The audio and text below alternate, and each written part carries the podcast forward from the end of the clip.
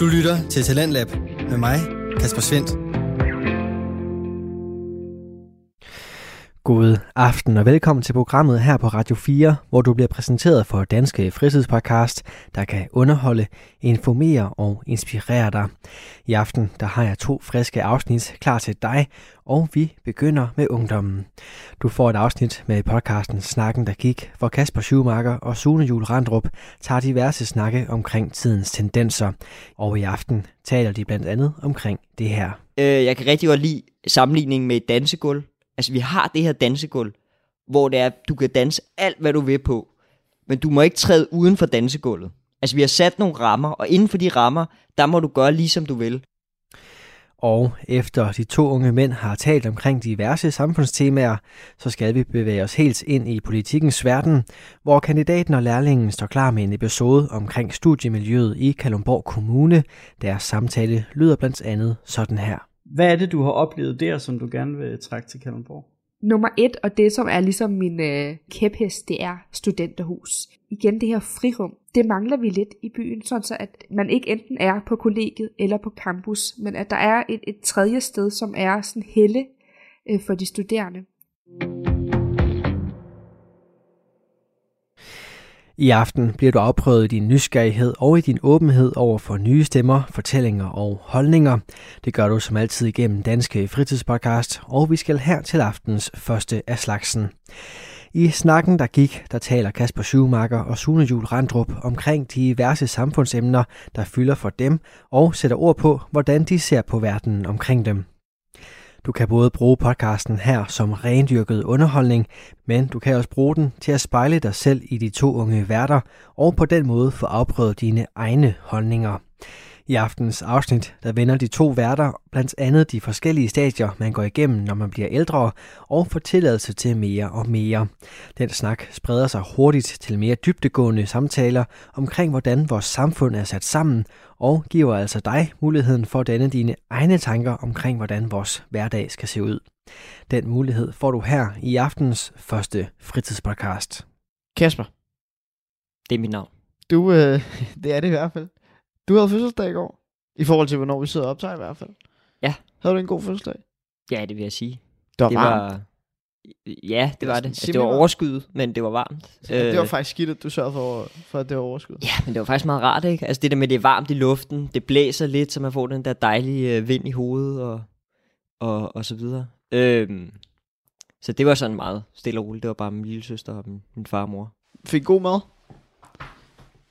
Ja, altså vi fik øh, meget mad. Vi havde bestilt noget mad. Der var alt, alt, alt for meget. Øh, så, men det var super lækkert. Er det, er det sådan noget, hvor I, øh, nu siger jeg, øh, hvor man som fødselsdagsbarnet vælger, hvad man skal have at spise? Det er jeg ikke så god til, men, men, øh, men ja. Så du havde en god fødselsdag, tænker Ja, jeg. det var, det var rigtig godt. Det var rigtig hyggeligt. Så det var min, det var min fødselsdag øh, der. Så var der også noget andet, der skete på dagen. Øhm, Ja. ja. jeg, var, jeg havde et møde øh, over telefonen. Ja. Øhm, det var ikke så meget det, der jeg vil tale om. Men, men, øh, men da jeg så går, jeg går udenfor og snakker, øh, fordi mødet det trækker ud, så det at gå rundt inde på sit værelse. Jeg kan godt lide at gå rundt, mens jeg snakker. Øh, det, det blev sådan lidt kedeligt, ikke? Frem og tilbage. Så jeg gik udenfor, og, og da jeg så er ude at gå, så bliver jeg lige pludselig nødt til at sige til dem i mødet, jeg bliver altså nødt til at øh, ringe tilbage, fordi der er, der er to, der, kør, der er kørt sammen. Øh, to cyklister. Hold da Eller kæft. en dreng, der kørte ind i en, en ældre herre. Ja. Ja. Øhm, og da jeg så kommer derover, så øh, hvad det hedder, bløder ma- øh, manden ud af hovedet. Øh, det, altså, det er alt sammen på min fødselsdag, ikke? Øhm, Begivenhedsrig dag. Øh, og, og, og, og mig og en anden, som, som øh, også kom, altså så det og kom derhen. Øh, vi, vi spørger så, om vi skal ringe øh, 112, og om vi skal altså, øh, hjælpe ham. Men øh, han går bare op på cyklen og begynder at cykle videre. Og vi prøver at følge lidt efter ham, så vi ser, om han, det kan være, at han vælter igen, ja. hvis han besvimer eller et eller andet. Øhm, men, øh, men han vil simpelthen ikke hjælpes. Og man kan jo ikke gøre noget, når der Nej, er nej. nogen, der... Det er klart. Eller, det vil jeg selvfølgelig, altså det, det, det er jo et spørgsmål, vi også skal sende ud til, til lytterne. Hvad gør man i sådan en situation? Øh, vil lige bare have kastet jer over manden, og holdt ham nede øh, på asfalten, og, og ringet 112 og tvunget ham? Eller altså, hvad gør man? Øh, stiller sig foran cyklen?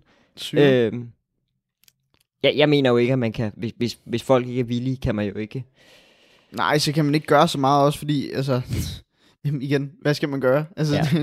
det, er- det er lidt underligt bare at gå, gå over og, øh, og, og lægge nogen ned og, og holde dem låst. Men det der jo er problemet med sådan en, øh, hvilket jo meget muligt kunne være en hjernerystelse, øh, det er jo, at, at folk, de tror jo ikke, at de har fået en hjernerystelse. Også det, man ser med fodboldspillere, ikke? Altså, de tror bare, at de kan gå ind og, og, og smadre verden, ikke, igen. Og på fodboldbanen. Øhm, og det er jo derfor, man har lavet de her concussion-regler, altså hjernerystelsesregler med, at man må at, at, at man ikke må spille videre, hvis man har en hjernerystelse, ikke? Og man skal tjekkes godt igennem for det, fordi det simpelthen er, det er så farligt, og især det er den anden hjernerystelse ofte, altså når du har fået en hjernerystelse, og du så kommer til at gå ind i noget igen, Mm. det er der, hvor det bliver rigtig, rigtig slemt, øh, og store skader kan ske, øh, så det er, Det er også, nu, nu ved jeg det selv af egen erfaring, jeg, jeg har oplevet at få to hjernerystelser. Ja. Så altså, det, det er ikke altid, at du lige kan mærke det med det samme, og det er heller ikke altid, at du lige tænker over det. At, at nu har jeg sgu nok fået en hjernerystelse, fordi der, mm. der kommer stille og roligt nogle symptomer på det, så kan man få lidt kvalm eller et eller andet. Ja, og det er vist også noget med, at Øh. man kan lave sådan nogle test på, at man kan tjekke, om øjnene de bevæger Ja, sig, og man kan man, man ja, kan få dem ja. til at, øh, hvad det hedder, tage armene i vejret. Og der er sådan nogle forskellige ting, men Ja. og problemet er bare, hvis personen ikke er villig til at vil, vil lade sig teste med de her ting, så... Og det tror jeg også er igen, fordi man ikke selv nødvendigvis lige tænker over, at det rent faktisk er sket. Ja. Øh, Jeg tror, jeg, jeg gik alligevel med, med mine hjernerystelser et par timer, før det ligesom stille og roligt gik op for mig, at, øh, at det nok ikke var helt godt, at jeg lige skulle tjekkes.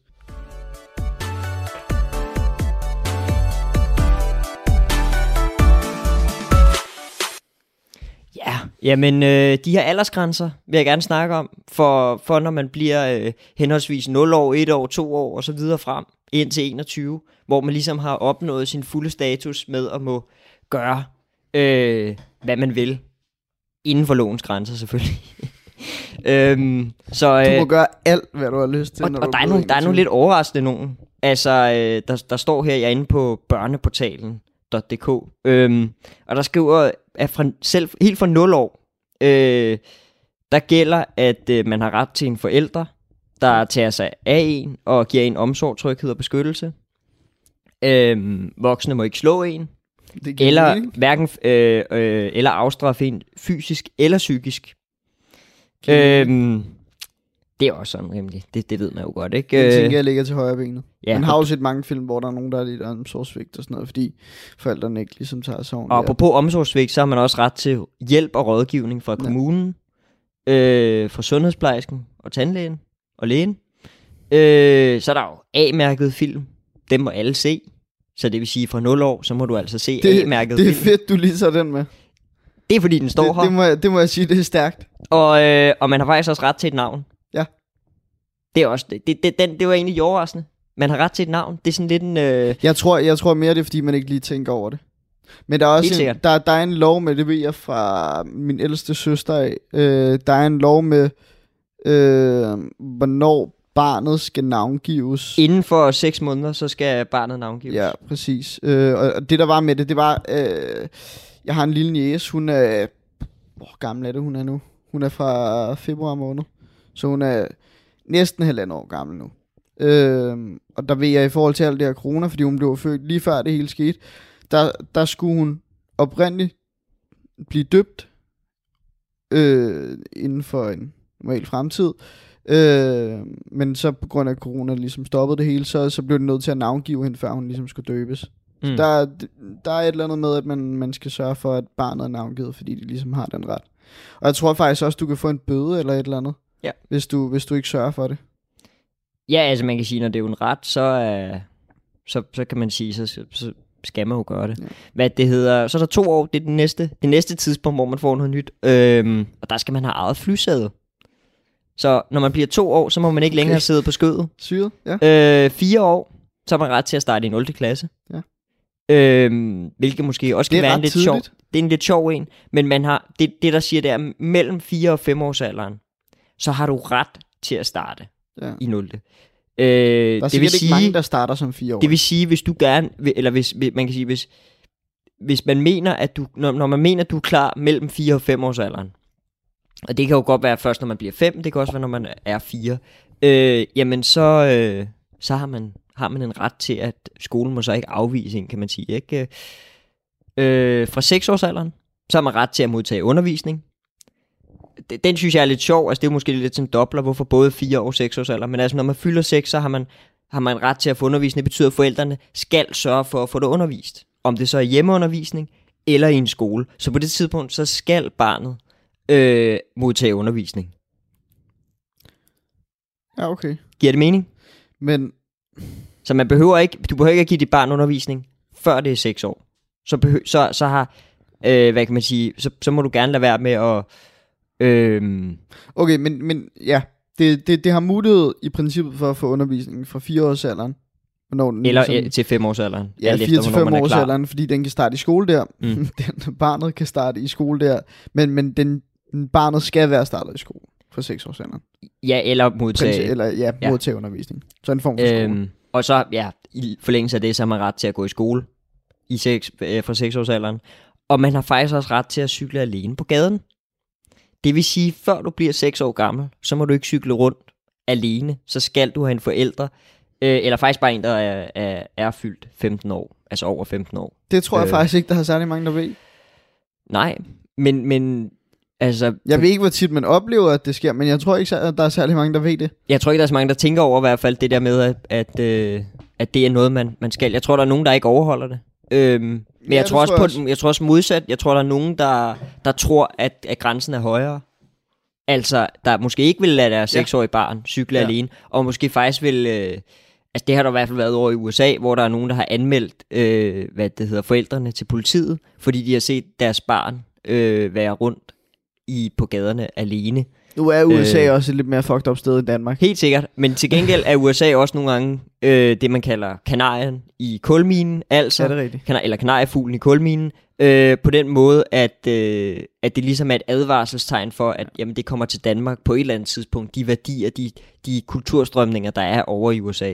Men altså, Øh. nu, nu skal jeg til USA, der er det et sted, hvor hvis, hvis folk de kommer ind på din ejendom, så har du retten til at skyde dem eller et eller andet. Ja, ja. Et, Og, nok, nok ikke lige, altså du, du må ikke bare, hvis de bare lige træder ind på, på det, det skal tages med et grænsalt, men Ja. altså, der, er nogle, der er nogle kulturelle ting, der vi selvfølgelig er forskellige. Der, der er nogle forskelle i forhold til Danmark og USA, men, men det giver god mening. Men især i forhold til populærkulturen, der er der Ja. rigtig meget overlap. Ja. Øhm, især fordi vi ser så meget amerikansk øh, fjernsyn. Nå, fra syvårsalderen, apropos fjernsyn, så har man, øh, så har man ret til at se øh, film med øh, syvtallet på. Altså, hvor der er syvårsgrænse, eller hvad, hvad man vil sige. Øh, så nu må du både se dem med A og med dem med syvtallet. Fra 10-årsalderen, øh, der er lidt med, med hvis, hvis forældrene skal skilles, mm. så har man ret til at, at hvad det hedder, bestemme, øh, hvad det hedder, hvilken forældre man gerne vil, vil, vil bo hos, og, og ja, altså man kan ligesom, det er det, der hedder initiativret. Altså man kan, man, der er en masse, hvad kan man sige, man får en masse rettigheder i forhold til det, hvor tidligere, så har man været underlagt, hvad kan man sige, de øh, aftaler, forældrene har lavet, Ja, ja, har enten lavet gennem, indbyrdes, øh, gennem øh, hvad kan man sige, retssystemet, eller internt har lavet, hvis de har kunne finde ud af det. Forhåbentlig har de kunne finde ud af det. Ja. Øhm, men, øh, men ja, så, øhm, så, så, så, så det er det der ved 10-årsalderen. Ved 11-årsalderen, nu går vi tilbage til skolen, der har man ret til at danne elevråd. Øh, så på alle skoler med fem klassetrin og derover, der har eleverne ret til at danne elevråd fra 11-årsalderen. Øh, og have medbestemmelse. Øh, så demokratiet sejrer, eller jeg ved ikke. Demokrati, yes. Ja. Øh, og så har du ret til at se film med, med 11-tallet på. Så nu er det altså tre forskellige. Hvad med altså noget med spil? Spil, der er der... Jo, men der er jo også 11. Det jo Jamen, der er også 11-tallet. treårsgrænse på. Er jeg ret sikker på. Det er der på FIFA. Det er meget muligt. Er at der, er noget, der, der har de ikke lavet, lige været inde over. Øh, på, på, her på børneportalen. Nu, nu er det godt, man har sin øh, spilskuffe ved siden af. Nu prøver vi at se. Øh, Du kan sætte den lidt videre imens. ja. Jamen, øh, 12-årsalderen, der har man ret til medbestemmelse ved adoption. Øh, det vil sige, at du kan kun blive adopteret, hvis du selv ønsker det. Så har du ret til medbestemmelse ved navneskift. Tidligere, så har, du, har forældrene faktisk haft, haft, hvad kan man sige, øh, retten til at lave navneskiftet og ligesom bestemme der, men her nu kan du altså have medbestemmelse. Det betyder ikke, at du bare kan gå ind og ændre dit navn, men du kan være med, du kan sige, nej, jeg vil ikke ændre mit navn, eller, eller øh, du, man kan sige, du skal ligesom sige god for, at du, du gerne vil skifte navn, ikke? Øhm, og så har du også ret til det, der hedder agtindsigt og advokat, Ja. hvis du er anbragt. Ja. Øhm, det behøver vi ikke gå så meget ind i, men, øh, men det er også en, en rettighed her. Nu kommer jeg med en lille update. Ja. Spil, FIFA og... Nu har jeg også et øh, motorsportspil, Forza. Der skal du være tre år gammel for at spille det. Den, øh, den kommer nok også senere, øh, senere hen ind på. Øh, men Far Cry eksempelvis, jeg mener også, det er sådan med GTA, der skal du være 18 år for at spille det. Men tre, tre års alderen er, er på spil også. Okay. Så fik vi den med. Så fik vi den med. Der var, lige en, øh, der var lige en detalje, der manglede der.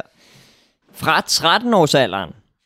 Og det her, nu begynder det at blive lidt spændende. Tidligere har det måske været sådan lidt nogle, nogle snørklede ting. Men, når du er 13 år, så må du oprette din egen konto på sociale medier som Instagram, Snapchat og TikTok. Sådan. Og du må... TikTok. Jamen selvfølgelig er det med. Ja, ja. Og, øh, og du må få et fritidsjob. Ja. Øhm, Jeg tror godt nok, der er mange, der ikke overholder den med 13 år på, på sociale medier. Jeg skulle lige sige, at de overholder det med det på fritidsjobbet. Men, men ja, på sociale medier, Mm. der er mange, der ikke overholder det. Øhm, det kan jeg jo. Altså nu har jeg jo en lille søster, så det kan jeg jo godt sige, at det er der ikke alle, der gør. Hvad det hedder... øhm, Din lille søster er selvfølgelig ikke en af dem. nej, nej, nej, men hendes veninder, ikke? Omgangskredsen, ikke? Altså, Ja, lige præcis. Altså hun fortæller, hun kommer hjem og fortæller om, og græder om, at hun vil, jeg vil også have TikTok. Nej, øhm, hvad det hedder, det til Jamen, side. Der er ingen, der skal have TikTok. Altså, det kan jeg lige så godt sige. TikTok, det jo, TikTok, det er fair nok, hvis man kan lave nogle sjove videoer, eller der bliver lagt nogle sjove videoer ind, men alt det der, hvor det er sådan nogle øh, små piger, der er for lidt tøj på, der står og danser, altså, der, Ja. der, der er der nogle forældre, der skal lidt længere ind i det, og vide, hvad deres børn går og laver. Ja. Det er fair nok, de har det og sådan noget, det, det, de har retten til det, når de fylder 13. Altså jeg synes jo godt, man kunne, man kunne lægge en ny aldersgrænse, som hedder før den aldersgrænse, lad os sige øh, 30 år, øh, så bestemmer storebroren, om, øh, om man må have TikTok. Nej, hvad det hedder 14 år, nu går vi videre. Allerede som 14-årig og 6 måneder, så må man få undervisning i knallertkørsel. Og det synes jeg personligt, det er ret tidligt. Og nu øh, kan jeg også se, at de, du... Øh, ja, det er ret tidligt. øh, hvad hedder sådan noget? Ser Ja, lidt overrasket ud. Ja, Øhm, altså Knald. det, ja, jeg, jeg synes, altså man kan først få det, når man er fyldt øh, 15, ikke? Ja. Men, men, men jeg synes, men- det er overraskende. Men okay, på den anden side, altså det, det, det er jo i princippet bare lidt ligesom det med kørekort. Kørekort, det kan du tage fra du er 17 nu. Øh, og så kan du godt nok også køre rundt øh, i bil, men du skal have en voksen med. Jeg kan ikke huske, hvor meget erfaring er det, mm, bilisten, medbilisten skal. Eller hvad man nu kan sige, den der sidder ved siden af. Øh, det kommer du sikkert ind på senere. Men, øh, men så på en eller anden måde, så er det vel ikke så overraskende. Og så kan man sige, knaller, det er jo lidt en tunet cykel. Du må køre på, på cykelstierne med den. Så er Ja. der så nogen, der er lidt dumme og rent faktisk tuner den, tuner den, så den ikke helt må... Så den trækker lidt mere, end hvad den egentlig må. Øh. ja, Men 14 år, det lyder også bare tidligt. Ja, jeg, jeg tror også for, altså for mig personligt, så, altså man kan sige, at jeg er en, der har udviklet mig lidt senere. Så det vil sige, når jeg tænker tilbage på mig som 14-årig, der var jeg jo en lille bitte, bitte skid. Øh, og, og, og var slet ikke altså, på nogen måde klar til, eller tænkte på noget i nærheden af det. Jamen, jeg skulle også øh... sige, det, det er jo Øh. også, altså det, det er jo et øh, motorkøretøj. Ja. Øh, så det er sådan, Men, altså, men det kan jo godt være, at bare fordi, at jeg ikke var klar, betyder det jo ikke, at alle mulige andre mennesker ikke kunne være klar til det. Men- Øhm, Men så vil jeg gerne vente om. Kunne du forestille dig din søster få, hun er 12 eller 13? 13. 13. Kunne du forestille dig hende begynde at tage et øh, knallerkørekort om, om et år? Ja, det vil så være to år. Hvis man kan tage det for 14 år? Nej, det er 14,5 år. 14 et halvt år? Ja, okay. fordi så, Yes. så ja. får man det, når man er 15 år. Ikke? Ja, men kunne du forestille dig det? Øh, nej, det vil jeg overhovedet ikke Nej, det er jo mig. det, det er vildt nok. Men på den anden side, altså, det er jo så selvfølgelig ikke det samme, men hvis du har en elcykel og en knaller, Ja. Altså en elcykel er der også bare smadret på. Den går jeg ikke ud fra, altså, en, er el, nogen... en, elcykel, en elcykel, det er en knallert med et pænere navn. Ja, præcis. De er Og jeg også ikke, jeg, pissefarlige. jeg, jeg går ikke ud fra, at der er nogen øh, begrænsninger i forhold til, hvor gammel du skal være som sådan. Altså, der er ikke nogen decideret... Jo, jeg tror faktisk, at elcykel, det, det hører under knaller. Gør jeg det tror faktisk, at du skal have i forhold til kørekortmæssigt. Jeg tror ikke, du bare må gå ud og øh, køre elcykel. Men det kan du lige slå op, Jeg mens laver, det jeg er, laver faktatjek, mens du kører Ja. videre. mens er, jeg læser om 15 år. Du lytter til Radio 4. Du er skruet ind på programmet Talents Lab, hvor jeg, Kasper Svens, i aften kan præsentere dig for to afsnit fra Danske Fritidspodcast. Her først er det fra podcasten Snakken, der gik med Sune Jul Randrup og Kasper Schumacher. De vender deres tanker omkring tidens tendenser, og i aften der ses der blandt andet på de forskellige tilladelser, man får, når man bliver ældre. Følg med videre her. Fordi i 15 år, der må du få et fritidsjob, øh, som, som øh, hvad kan man sige, at når du var hvad det hedder, 13 år, jamen så hvis dine forældre synes, det var okay, så måtte du få fritidsjobbet. Det der nu er forskellen her, det er, at, øh, at du må arbejde lidt flere timer, øh, når du ikke er i skole. Normalt, altså man må arbejde to timer, det må man også som 13-årig, når man, de dage man er i skole. Men de dage man ikke er i skole, der må man arbejde 8 timer. Øh, nu, øh, som 15-årig, der måtte man kun arbejde 7 timer som 13-årig. Øh, så der er en lille ændring der, ikke? og der er også noget med arbejdstidspunktet og, og, og så videre, som også bliver, bliver øh, in, øh, skarpere. Hvad det hedder, Jeg har lige slået op på elcykel. Ja. Aldersgrænse på elcykler. Ifølge politiet er der ingen aldersgrænse på, øh, alderskrav øh, for elcykler, som der er for scooter, knaller og biler.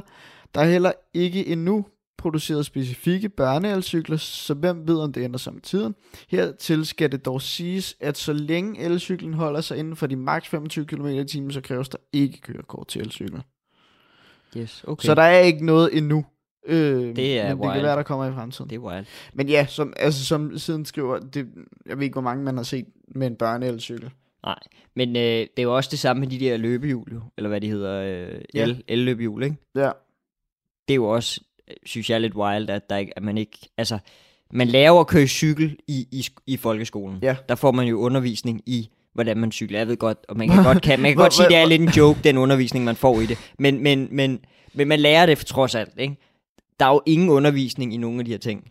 Hvor, hvordan gik det? Hvad havde I sådan noget øh, cyklisternes dag-agtigt, sådan noget, hvor I skulle blive bedømt? Ja, hvor vi skulle køre igennem en masse kejler, der var stillet op ude på en... Ja, På også en, det, og så øh, skulle I køre en specifik rute, asfalt. for man så, hvordan I opførte jer i trafikken. Har du prøvet det? Ah, det, det kan jeg ikke huske. Jeg kan bare huske, at vi skulle køre igennem en masse kejler. Og der var nogen, der var pisse dårlige. Ja, men vi, jeg, jeg var et, et af de børn, der var rigtig dårlig til det. Okay. Øh, jeg gik på en privatskole i Herlev. Øh, og min far han arbejdede derude, min mor arbejdede i Herlev. Boede i Alberslund. Det vil sige, jeg blev altid kørt af mine forældre. Så det længste jeg cyklede, det var når jeg skulle cykle til fodboldtræning, der lå lige knap en kilometer fra der, hvor jeg boede, og det var på cykelstier. Og det må du gøre for 6 års alderen. Ja, det måtte jeg gøre for 6 års alderen. Alene. Alene. Ja. Alene. Øh, men øh, til den her cyklistprøve, der skulle du op i en, hvor du skulle ud og cykle på vejene. I Herlev, hvor jeg aldrig nogensinde havde sådan cyklet før. Øhm, og så øh, skulle du også op til en teoriprøve, ligesom man gør med, med køreprøve. Altså, det var ikke sådan noget, hvor det var sådan lovpligtigt eller noget. Det var, det var sådan noget, der var arrangeret for sikker trafik eller sådan noget. Øhm, Det er jo faktisk lidt, altså det er jo lidt ligesom, når man skal have sit, sygekørekort, eller hvad det hedder, ikke? Ja, Altså, det, det, ja. det, er jo ikke fordi, det er, det er ikke fordi, det er sådan, du Nej, ved, det, er vildt ikke- strengt. det, det er ikke lovpligtigt. Det, det var en kampagne, som sikker ja. trafik kørte eller sådan noget. Og der var der nogle skoler, der, der kunne tilmelde sig det. Nå, men så skulle man op til den her prøve. Prøven kunne man få 300 point for, og, og det samme kunne man for øh, cyklistprøven. Så man kunne få 600 point samlet. Hvor mange tror du, jeg fik? 100? Jeg kørte en god 10'er. 10 point? Jeg fik 10 point ud af, ud af 600 mulige. Okay. Jeg er blevet en væsentlig bedre cyklist øh, senere hen, fordi nu cykler jeg også ind til Frederiksberg, hvor jeg, hvor jeg studerer. Nu har der så ikke været så mange cykelture. Jeg, altså, jeg er færdig langt mere ude i trafikken nu øh, på cykel, men øh, jeg var ikke god til det. Øh, der var en episode, hvor jeg får spurgt en af, en af vores vikarer, om jeg må køre over for rødt, eller ikke. Jeg, jeg, om jeg måtte køre over øh, en vej, øh, hvor, hvor der var rødt. Øh, og det var egentlig ikke så meget, fordi jeg tænkte, om jeg kan godt køre over for rødt. Det var mere, fordi jeg var lidt forvirret omkring, både hvor jeg skulle hen, men også øh, sådan, hvad jeg skulle kigge på. Fordi jeg havde aldrig sådan rigtig færdig ude, i, ude på decideret veje før. Fordi hvis man kender Albertslund og, og, og Vestegnen, jamen, så er der rigtig mange cykelstisystemer, som ikke er ude ved vejene. Øh, og, altså, ja, jeg kunne bare ikke finde ud af det. Så det var en 10 point ud af, ud af 600 muligt. Det var ikke helt godt. Der er man blevet lidt bedre nu. Men øh, Det er vildt. lær, lær, lær at køre cykel. Ja. Ja. Det er meget godt. Og lær det først på, på normal cykel, så kan du finde ud af, om du skal have en elcykel senere hen. Der skal du også lige vide, at der er noget ansvar, der ligger med der. Hvis vi går videre, til, med, ja. Videre med 15 år. Vi har jo allerede fået den første med 15 år, øh, der som var med fritidsjobbet. Der var nogle ting, der blev ændret der. Og 15 år, det er ligesom den store alder, hvor der er rigtig meget, der ændrer sig, ligesom med, med 18 år. Øhm, I forhold til penge, øh, så må du nu selv bestemme, hvad du bruger dine penge til. Øh, du må bare kun bruge de penge, som du selv har. Altså, det vil sige, at, at øh, du kan ikke bare begynde at tage dine børneopsparing og alt muligt. Altså, de penge, du selv har og har tjent, det må du, det må du selv, øh, hvad kan man sige, gøre, som du vil med. Øh, netbank, du får mulighed til at bruge netbank. I forhold til NemID så, og, og, og digital post, så begynder du at få det. Øh, I forhold til religion, så må du nu selv bestemme, øh, hvad kan man sige, eller du, du har medbestemmelse i, om du, du skal meldes ud af folkekirken eller ind. Så forældrene må ikke bare gå ind og gøre det for dig. Det er dig, der skal, der skal øh, hvad kan man sige, gøre det, ikke? eller synes, det er i orden. Øhm, I forhold til lægen, når du fylder 15 år, så må du vælge en anden læge, end den, dine forældre har valgt til dig. Øhm, så, så man kan sige, øh, ja, der får du også noget medbestemmelse der, og du får ret til at få besked hos lægen øh, om ting, altså det vil sige, du, du, du kan få besked om, øh, om sygdom og behandling og alle de, alle de her papirer, det må du lige pludselig, øh, hvad kan man sige, få, hvis du vil have dem. Du bliver lidt mere voksen. Du bliver lidt mere voksen, lige præcis. Så var det der kørekort til den lille knaller der også. Øh, hvad det er, den kriminelle lavalder er, er 15 år, så det vil sige, at du, må også, du begynder at blive straffet øh, som, hvad kan man sige, øh, voksen. I virkeligheden. Øh, Ja, fordi førhen der har det været noget ungdomsfængsel. Lige præcis. Så, øh, så det er den kriminelle lavalder. Så er der jo øh, det her med film, som vi også snakker om, 15-tallet der. Også en lille detalje. Og så er der jo den, som rigtig mange snakker om, ud over den kriminelle lavalder, så er det i forhold til sex, at det er den også den seksuelle lavalder. Øh, og det betyder så også, at du kan få p-piller hos din læge. Der tænker jeg, altså der får de ikke lige skrevet det ordentligt, men, men jeg tænker, at det er ikke til for drenge. Men det kan godt være, at jeg ikke har ret. altså, det, men jeg tænker, at den kun gælder for piger. Det har de ikke lige specificeret her. Øhm, så Ej, jeg tænker som dreng, der skal du nok lade være med, med at tage p-pillerne. Jeg ved, der, der var... Øhm, der var jo på et tidspunkt, hvor man, hvor man valgte at prøve at lave noget p-pilleværk for mænd. Øh, men der, øh, for de testpersoner, der nu engang var med, de kunne slet ikke overskue de øh, hormonforstyrrelser, som de nu engang fik. Øh, og det, altså, jamen, kvinder, de får også hormonforstyrrelser af de p-piller, de to. Det kunne mændene bare ikke lige overskue. Mm. Øh, det kan også være, det er nogle de- andre de- hormonforstyrrelser. De, de, de, var også, de var også, så vidt jeg kunne forstå det, så var der nogle af de her hormonforstyrrelser, der var lidt, lidt voldsommere, end hvad dem kvinder har. Og det, altså, det skal ikke lyde som om, at, at det er klogt at tage p-piller for kvinder, eller at det er svagt, hvis du ikke tager p-piller for kvinder, fordi man skal virkelig, man skal virkelig, Og det, og det er derfor, man, det er man derfor, man i tager en snak med sin læge ja, om, præcis. øh, hvad det er, man gør der, og overvejer ja. det. Øhm, Jeg ved, jeg ved, der er rigtig mange kvinder, der tager p-piller, fordi det er noget omkring deres menstruation og sådan noget. Jeg er ikke super meget styr på det, og så er der nogen, der tager det selvfølgelig i forhold til sex, Mm. og bruger det som beskyttelse, men, men altså alt sådan noget, det skal man virkelig, det skal man virkelig overveje, og man skal læse om det, og man Mm. skal finde ud af, hvad der er godt for en, og hvis man bare kan mærke, at der er et eller andet, der sker i kroppen, som ikke skal ske, jamen, så, så vil jeg i hvert fald anbefale at lade Ja, det er jo noget med, at man kan, man kan sådan styre sin menstruation lidt, fordi at, at nogle af pillerne Ja, er jo, er jo øh, hvad det hedder, placebo, altså det vil sige, det Ja. ikke er rigtigt, det er bare sukkerpiller, øh, Ja. som, som, øh, som så gør, at man, man sørger for at... Ja. Og, det er egentlig, og så kan man så spørge, hvorfor er det overhovedet, man har sådan nogle sukkerpiller i, men det er fordi, så lærer man at tage pillerne hver dag. Men, men helt generelt, Øh. så skal man, altså man skal virkelig overveje, hvad man putter i kroppen. Ja. Det kommer vi også ind på lidt senere. Ja, og, og, og helt sikkert. Og allerede nu kan man jo sige, at vi kommer ind på det, fordi at øh, som 16 år, så har man ret til at købe alkohol i Ja. forretninger. Ja, det er rigtigt. Øhm, og, og, man, og det, altså det her med at overveje, hvad man skal tage i kroppen, ikke? Men det er kun alkohol op til 16,5 procent. Eller Synes- kun 16,5, det er jo en, det er jo en ja, høj det er grænse. stadig en del. Synes du, det er for lavt sat? Jeg ved, der har været rigtig meget snak om det nemlig, fordi den, den kommer jo så også lidt senere, så fra 18 års alderen, der kan du så tage 16,5 og op efter. Altså jeg tror, det, det er et kulturelt spørgsmål. Ja. På en eller anden måde.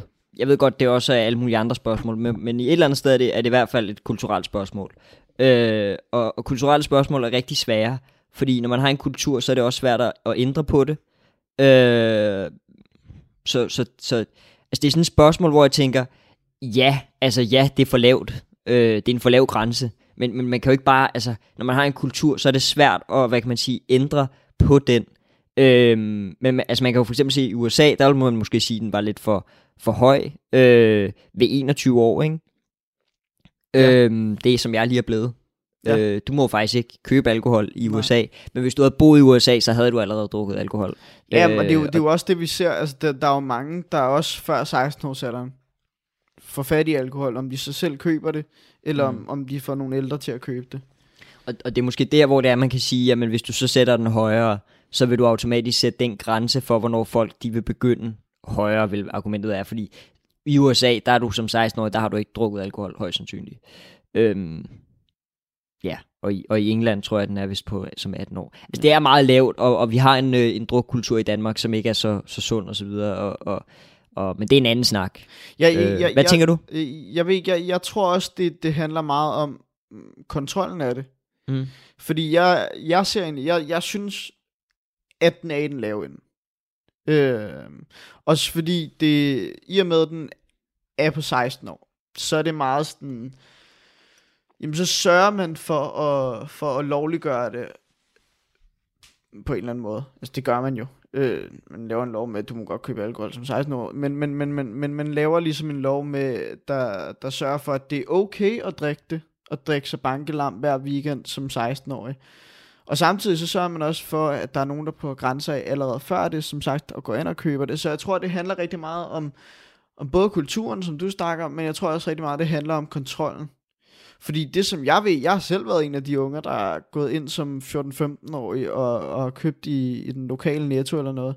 Fordi jeg har vidst, jamen dem der sidder bag kassen, de kontrollerer det ikke nødvendigvis. Jeg ved, de er blevet bedre til det, fordi man har gjort dem mere opmærksomme på det. Men der er stadig rigtig mange, der slipper rigtig lidt igennem. Øh, og det, jeg, jeg, jeg tror, det er der rigtig meget af det fejler, fordi jeg tror først og fremmest, det handler om at, at sørge for, at det bliver sværere for dem i den yngre alder at få det, og så måske også bare skubbe grænsen op, fordi som du siger, jamen så skubber vi også ligesom den mm. gennemsnitlige alder for at begynde med alkohol, den skubber vi lidt længere op. Ja, jeg tror også, det er et svært emne at snakke om, fordi der er, på en side, så er der ligesom, hvad er det mest effektive at gøre? Ja. Øh, det har vi også, altså når vi snakker øh, rygning, der er der også spørgsmål om, hvad er det mest effektive at gøre ja. for, for at sænke, øh, hvad kan man sige, det. Øhm, men en anden ting er også, hvad kan man sige, hvordan er det, vi gerne vil have vores samfund indrettet? Så, og jeg tror, det er to forskellige spørgsmål. Altså en ting, det er, hvad er det for nogle kampagner, hvad er det for nogle ting, vi ja. skal gå ind og gøre, for at sørge for, at folk stopper, øh, hvad, eller hvad det hedder, gør det i en senere alder, øh, hvis det er det, man vil have. En anden ting er så at spørge, hvordan er det, vi egentlig gerne vil have samfundet? Hvornår er det, vi egentlig gerne vil have folk, de begynder at drikke? Øh, hvis vi overhovedet vil have dem til at drikke. Ja. Og, og, og, og jeg tror, de to spørgsmål er ikke helt det samme. Fordi den ene, det er om effektivitet, og det andet, det er sådan mere, hvad kan man sige, øh, det ideelle scenarie. Øh, jeg hørte også en podcast her, øh, jeg tror faktisk lige, jeg, jeg er først lige blevet færdig med den, øh, i dag, på vej øh, herhen til podcasten. Men, øh, men det var en, hun snakkede om, om forskellen på strikse og mindre strikse, hvad kan man sige, personligheder.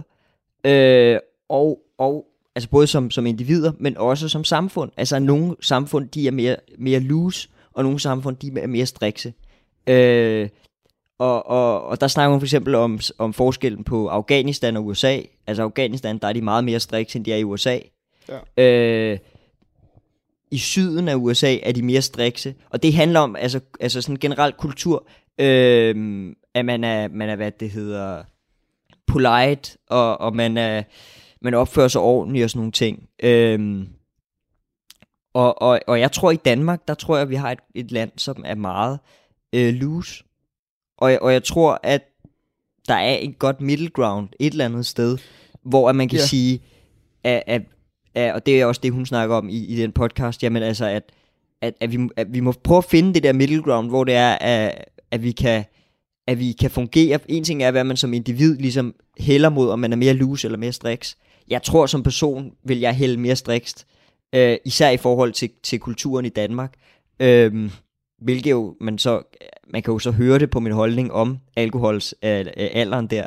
Men, men, men jeg, ja, jeg tror bare, at, at, at vi må også indse, at vi er et mere loose land i Danmark. Mm. Så det er også åndssvagt at, at, at sammenligne os for meget med, med de andre lande, fordi der simpelthen er en kulturel forskel, ja. øh, som vi, vi først og fremmest må Ja, vi, forholde os til. altså, vi, vi er jo det land, der ligesom drikker mest.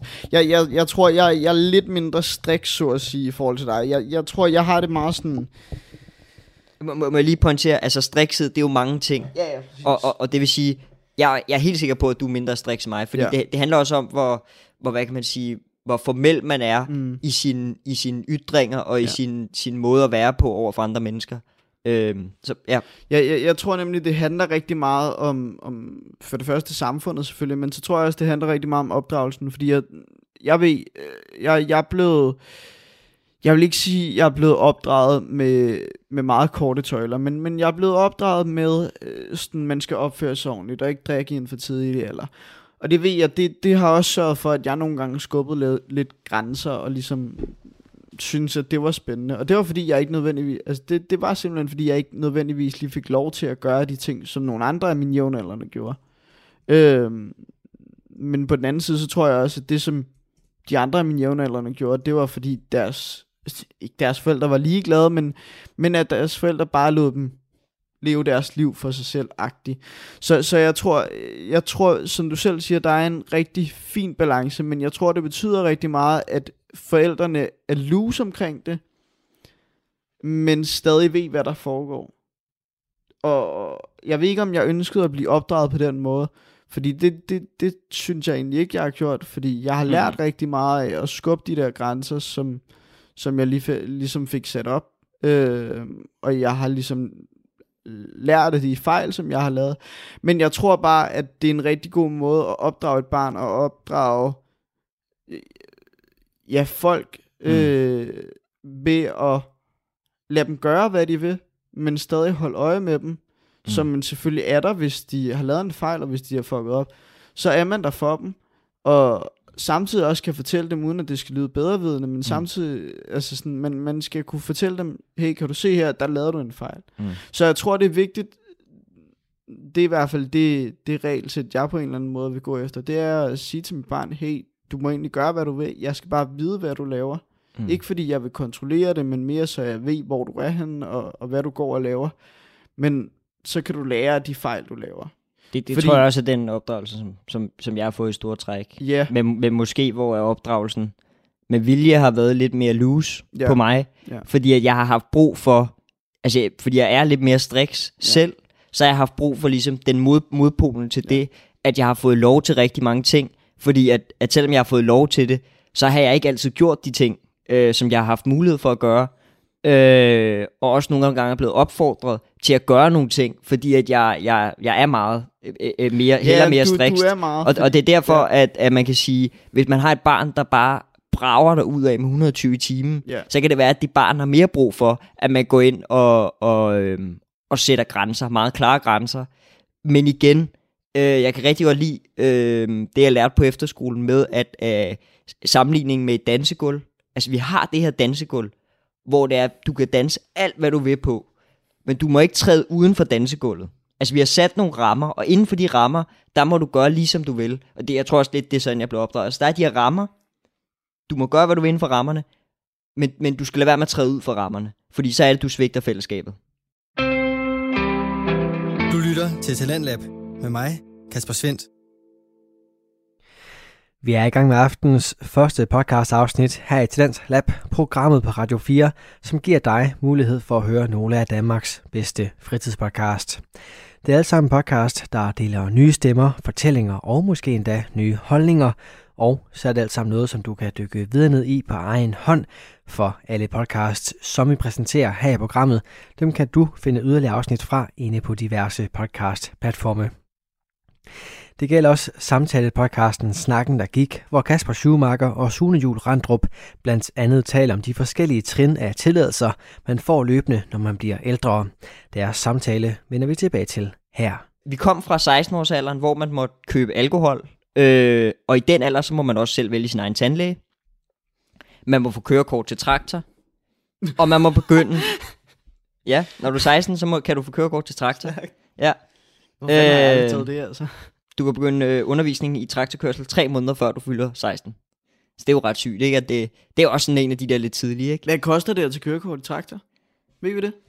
Jeg tror, det er det samme som at tage kørekort med bil. Og apropos kørekort til bil, så må du også tage, begynde at tage kørekort øh, til bil, når du er tre måneder før du bliver 17 år. Ja. Øhm, Skal vi lige se her. Nu, nu, nu finder jeg ud af, hvad, hvad det koster at tage et øh, kørekort til traktor. Det koster 2-3.000 kroner. okay, det er faktisk ikke så meget. Når vi bliver rige en gang, så skal vi tage et traktorkørekort. Får du, med det kørekort, man tager normalt, kan man tage, altså, Jeg tror også, jeg kan indgår køre, traktor i ja, jeg tror også, jeg kan køre traktor med mit normale kørekort. Så øh, Vi skal ud og køre traktor, når jeg har fået kørekort. yes, så, så skal der med, med, hvad hedder sådan noget... Øh, Så skal der pløjes marker. hvad, hvad hedder det der, de, de laver øh, øh, derude på landet, hvor det er, de bare kører derud af... Øh, øh, det hedder sådan- Markræs. Markræs, lige Ja, præcis. Ja, Og så med traktor. det Shout-out til alle jer, der er ude fra, fra landet. I ved sikkert, hvad markgræs er. Jeg, Ja. jeg har aldrig prøvet det. Jeg ved ikke, hvad det er. Sådan vi, rigtigt. vi, jeg har bare set sige, det. når, når, vi, film. når, vi, øh, når jeg har fået taget kørekort på et tidspunkt, så, øh, så vil vi meget gerne øh, have en aftale op at stå, hvor vi kan komme ud og køre noget traktor. Ja. det vil fandme være sjovt. Ja. Hvad det hedder... Kæft for nice, mand. Det ser også bare fedt ud, når man kommer kørende Apropos kørekort. 17 år. Ja. Der må man øh, komme op til den praktiske prøve. Øh, og og øh, i kørekort, og hvis du forstår, så har du fået kørekort til bil. Du skal have en ledsager med dig, indtil da du bliver 18 år. Når du bliver 18 år, så må du selv køre i bil. Øh, men før det, i, altså fra 17 til 18 år, så må man køre sammen med en. Øh, og det har man lavet på baggrund, det er jo noget nyt. Øhm, men, øh, men det har man lavet på baggrund af, at man har set det virke i, i Hvor- Tyskland. Ikke? Hvor meget Øh, erfaring er det, ledsageren skal have? Øh, de skal have haft kørekort i mindst 10 år, så skal de være mindst 30 år gammel. Okay. Så, og det giver jo mening, mindst 30 år gammel, 10 år. Ja. Øh, ja, Ja, det er... så. Øh, så må man også få kørekort til en lille motorcykel, når man er 17. Ja. Yes. Når du fylder 18, og det er jo den anden store her, øh, jeg vil bare lige pointere, det er jo sjovt, så meget vi, indhold, vi kan få ud af det her, ikke? Bare ved at læse den her liste op. Hvor mange Ja. diskussioner, hvor meget... Nam, nam, det, det, er jo, altså man kan sige, det er jo faktisk et helt... Øh, ikke et helt menneskeliv, men et helt ungdomsliv, et helt børneliv, som, som vi går igennem lige nu, med de rettigheder, man får, og, og, og kan lige skrabe overfladen på nogle af de ting, der Men, men det, er jo også, det er jo også det, der ligger, eller ligger rammerne for, for ens fremtidige liv. Det er det, du ligesom stille og roligt får adgang til. Ja. Og så må man se, hvordan man ligesom vælger at bruge den adgang. Ja, det, det er jo faktisk et interessant perspektiv, det der, du siger der. Det får mig i hvert fald til at tænke på det her med, at, at jamen, du får gradvist nogle forskellige rettigheder, og så skal du lære at begå dig i de nye sammenhæng. Hvis du bare fik alle rettighederne i en køre, Ja. så vil du måske ikke lære at, at, at be, øh, begå dig i alle de forskellige ting. Og fordi du får dem gradvist, så kan du langsomt lære at begå dig i de forskellige kontekster. Ja, fordi det, det er jo både en lidt stor mundfuld, hvis du får, altså, når man bare sidder og hørt med her, der er mange rettigheder. Der er mange Det er der. Og selvfølgelig så er der nogen, der er mere øh, common knowledge end andre. Øh, altså, det, jeg tænker, du godt kan forstå, at der er et skilt, hvor der står, står tre år eller syv år på, på en film, og så ved du, altså selvfølgelig, der er jo ikke nødvendigvis alle, der holder det. Jeg må da ærligt indrømme, jeg har spillet GTA før den aldersgrænse, der nu engang har været på det. Og det er, og det er virkelig efter, øh, det- er virkelig, nu kom du også med en ekstra pointe, men altså, hvornår at du, øh, hvad det har brug for det, hvornår du er klar, men så også, altså, hvad er, hvad er kulturen i familien, hvad, Præcis, er, præcis. hvad, hvad tænker man der? Og så er der selvfølgelig, altså der er alt det her økonomiske, hvis man er flyttet Ja, og hjemmefra. selvfølgelig også det Ja, hvis økonomiske, man er ja, flyttet ja. hjemmefra, som, som Ja. jeg er, så skal man også ligesom helst have en bil. Mm. Øh, det er en udgift der, og så skal Mm. man også have råd til brændstof og alt det her. Ja. Så altså, det, det er selvfølgelig også, der er det økonomiske aspekt. Ja. Men, men altså, det, jeg, jeg tror faktisk, det handler rigtig meget om, om hvad familiens kultur er omkring det her med kørekort. Der er jo det, der er jo det begreb, øhm, som vi bruger meget inden for, hvad, hvad det hedder, fodboldtræningsverdenen, og jeg tror også, man bruger det inden for andre, øh, hvad kan man sige, læringsverdener, og det er det, er det der hedder REA, eller RAE, undskyld, øh, relativ alderseffekt. Ja. Og, og, og det handler jo om det her med, at, at folk udvikler sig i forskellige tempo.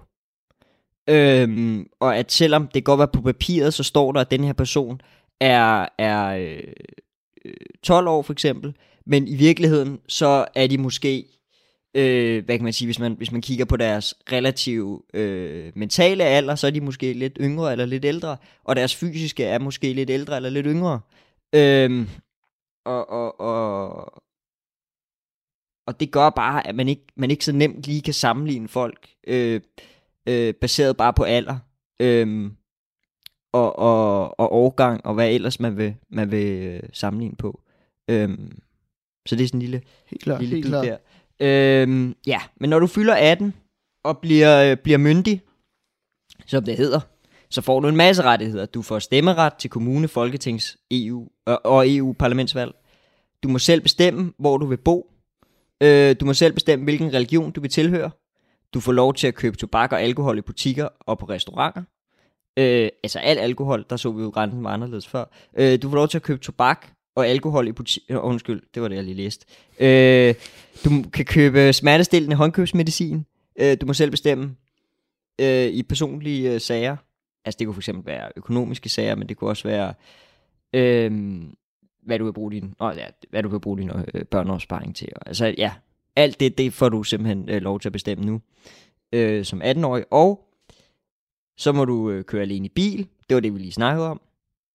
Du må få en abort uden din øh, forældres tilladelse. Og så kan du blive gift. Så er der den sidste, og det er 21-årsalderen. Og det var der rigtig mange af de ting tidligere lå. Det var da det var, man blev 21. Øh, men sådan er det ikke længere. Øh, der er stadig dog to ting, som man først får lov til som 21-årig. Øh, og det er, at du må først tage specielle kørekort, når du er, når du er 21. Det vil sige øh, stor lastbil eller, eller lille buskørekort, eller hvad man nu vil, vil tage. Ikke? Øh, men det store kørekort, det er altså først som, som 21-årig. Og så er der også i nogle tilfælde, hvor børneopsparingen først øh, tilfalder dig som 21-årig. Det er alt efter, hvad dine forældre har, Ja, har lavet, ikke? ja. Jeg, ved, jeg, Øhm. ved, jeg får først min ops- øh, børneopsparing som, øh, som 21-årig. Godt eksempel. Hvornår fik du din?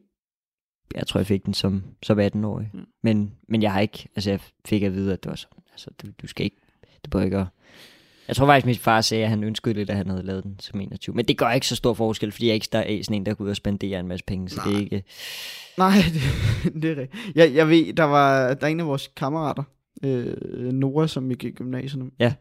Han, han fik vist at vide, da han fik sin øh, børneopsparing som 18-årig, at øh, hvis han brugte nogle penge for den, jamen, øh, så fik han den taget. okay. Det er fair nok. Ja. Det synes jeg er fair nok, fordi, altså, eller, det lyder voldsomt, du må slet ikke bruge din børneopsparing. Det var jo ment som, at der er rigtig mange forældre, der vælger at sige, jamen børneopsparing, det er til, når du skal, altså, det, det er noget, du skal bruge til bolig, når du nu engang skal, skal købe det. Øh, eller hvad det nu er. Men, øh, men han fik at vide, hvis, hvis du bruger din børneopsparing på et eller andet ligegyldigt, så, så får du den taget. Så kan det være, du er heldig at få den igen på et tidspunkt, men, øh, men ellers så får du den taget. Hvad det hedder, nu hvor vi er næsten en time inde, så tænker jeg, at, øh, at vi går videre til, Ja. til det med, øh, med, med lægerne Ja, lad os gøre det. og, øh, og vacciner.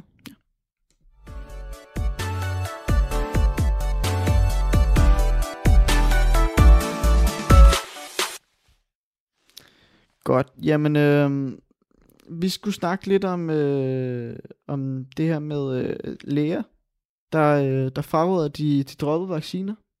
Og det gør de altså på kraftig vis her i Danmark.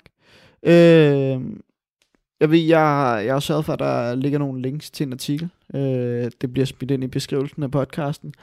Øh, men det er altså sidste gang, der snakkede vi omkring de her vacciner, Johnson Johnson og øh, AstraZeneca, der, øh, der bliver gjort til Jamen, det bliver, det bliver gjort til en, en frivillig vaccine. Så du kan få et skud frivilligt, hvis, hvis du bærer til køen, eller hvis du ikke har fået den endnu, så kan du vælge at sige, jamen jeg vil gerne have min lidt før tid.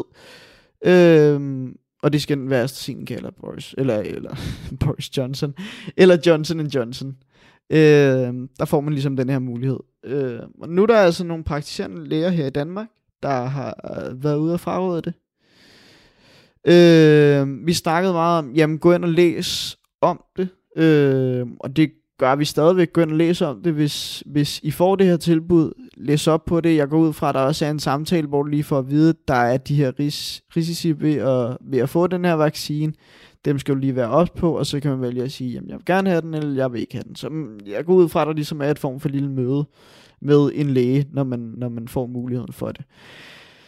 Men man har altså været ude og, været ude og fraråde det her i Danmark, og det er simpelthen fordi, man mener for det første, at man ikke kender til alle bivirkningerne. Man mener, der er nogle bivirkninger, der, øh, der, der, der mangler at blive øh, studeret og, og mangler at blive belyst. Øh, fordi det, man primært har, øh, har, har, har hørt om, det har været noget omkring øh, nogle blodpropper på, på især kvinder øh, ved den ene, og så er det mere eller mindre 50-50 på den anden. Øh, jeg kan ikke lige huske, hvordan det præcis er fordelt. Øh, men der er i hvert fald nogle blod, blodpropper på, på nogle, både nogle lidt unge mennesker og, og nogle lidt ældre. Ikke? Ja. Øh, så man mener altså, at, at det er ikke helt godt. Det, det er et lotteri, hvor du, hvor du lidt kommer til at tabe i sidste ende. Mm. Øh, Ja. og det er egentlig mere, fordi nu, nu er det lidt supplerende til, til, hvad vi snakkede om i sidste uges podcast. Fordi, øh, som sagt, som jeg også sagde i sidste uge, vi skal ikke, vi skal ikke sige, at I, I skal sige ja tak til dem, fordi det er ikke noget, vi kan vurdere. Det er noget, man helt selv skal vurdere. Og nu er der kommet noget, lidt, lidt ny information ud, og det skal man selvfølgelig også tage i mente og gå ind og læse om det. Men stadig husk at, at læse om det og vurdere selv, og så kommer I som sagt sikkert også til et eller andet møde, Ja. øh, hvor man lige kan vurdere det. Jeg er, synes, du, er, det, er du blevet mere skræmt af det? Nej, jeg, jeg, jeg synes, det er... øh, Jeg synes, det, det, det, det er et problem. Altså, at, at, at de går ud og siger det her. Ja, Og grunden til, at jeg synes, det, det, det er et problem, det er fordi, i virkeligheden så, det eneste, det har gjort, det er, at jeg er blevet, fået mere mistillid over for, for autoriteter af det her. Ja. Øhm, fordi det her, det er meningen, at de skal være, hvad kan man sige, lægefaglige autoriteter, øhm, som når de siger noget, så skal man lytte, så skal man spidse ører. Problemet er bare, at øhm, medmindre de har noget data, som jeg ikke har, og, og det, det skulle være meget underligt, hvis de havde det, Ja. øh, jamen, så, så kan jeg simpelthen ikke se, hvad det er, de baserer den her, øh, det her på. Nu har jeg prøvet at læse artiklen, jeg har prøvet at læse den igennem øh, et par gange, og prøve, og, hvad, hvor, hvad er det egentlig, de baserer det på? Og det virker jo bare som om, at de, de baserer det på den her, hvad kan man sige, moralske antagelse, som der åbenbart er nogen, der har, eller, eller som et eller andet sted kan jeg godt forstå, fordi de har fået det banket ind i hovedet så meget som læger, men det er, at du må ikke gøre skade på nogen.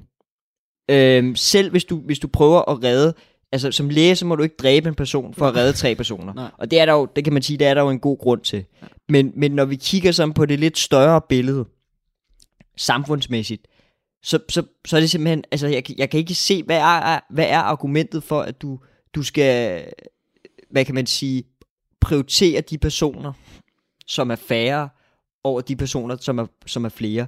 Altså, at vi skal, vi skal, vi skal, hvad det hedder, ja, altså, vi snakkede om det sidst, men, men at risikoen er altså større ved ikke at få vaccinen, mm. end det er øh, ved at få den her vaccine, hvor der er en meget lille risiko for nogle bivirkninger. Problemet er også, øh, og det kan selvfølgelig være, at de har ret. Det, det skal vi ikke kunne sige. De har bare ikke noget... Altså, de, de, de har ikke nogen tal på det som sådan endnu. De, de, de går ud og siger, vi tror, at der kan være, eller vi antager, at der kommer til at være nogle bivirkninger, vi ikke kender. Mm. Vi har ikke set dem endnu. De er ikke blevet studeret endnu. Vi ved ikke, om der har været noget endnu. Men vi antager, at der kommer til at være nogle bivirkninger. Samtidig så synes jeg også, at det er, jeg synes, det er et dårligt tidspunkt. Det er sådan noget, man skulle, altså hvis, hvis det her, det skulle være kommet ud, at, at de fraråder det, jamen så skulle det være kommet ud, inden man overhovedet ligesom sørgede for, at der blev sat op til, at vi kunne få dem frivilligt. Øh, mere fordi, så skulle det selvfølgelig have med, været med i overvejelserne, når det, når det var. Der har sikkert også været et eller andet med, men jeg synes, det er forkert at, at gå ud og... Fordi det, det, det er sgu sådan lidt, det, det er jo... Igen, man skal selv vælge, om man vil have sådan et, et, et skud, så at sige. Øh, det er 100% op til en selv. Men jeg synes, det er forkert at gå ud og, og lave det sådan lidt som en form for skræmmeteknik. Fordi nu har man endelig øh, sørget for, at de her at det her det er blevet muligt. Og så går man ud, jeg tror det var den 3. maj, det ligesom blev, øh, blev taget op i Folketinget, og det kom ud, at man ville sørge for, at, øh, at det her det kunne lade sig gøre. Så går man ud her, cirka 10 dage efter, øh, og siger, hey, vi fraråder det fuldstændig. På kraftig vis. Altså det er sådan lidt at, at sørge for, at, øh, at, at, hvad kan man sige, at Folketinget, regeringen ser godt ud, fordi det har været så efterspurgt, at man sørger for, at der kommer den her mulighed. Og så virker det sådan lidt som om, der er en skjult agenda, hvor man så bare vil sørge for, at man alligevel kommer til at skrotte de her, fordi så er der nogen, der ikke kommer til at tage det, fordi så bliver de skræmt. Jeg synes, det ligger på et underligt tidspunkt, at man vælger at gå ud og sige det. Radio 4 taler med Danmark. Og du får selvfølgelig den sidste bid af snakken, der gik med Kasper Schumacher og Sune Jul Randrup i næste time, hvor der også venter et helt afsnit af den lokalpolitiske samtalepodcast Kandidaten og Lærlingen med Jonas Henriksen og Gunvor Jensen. Men først dagens sidste nyhedsoverblik.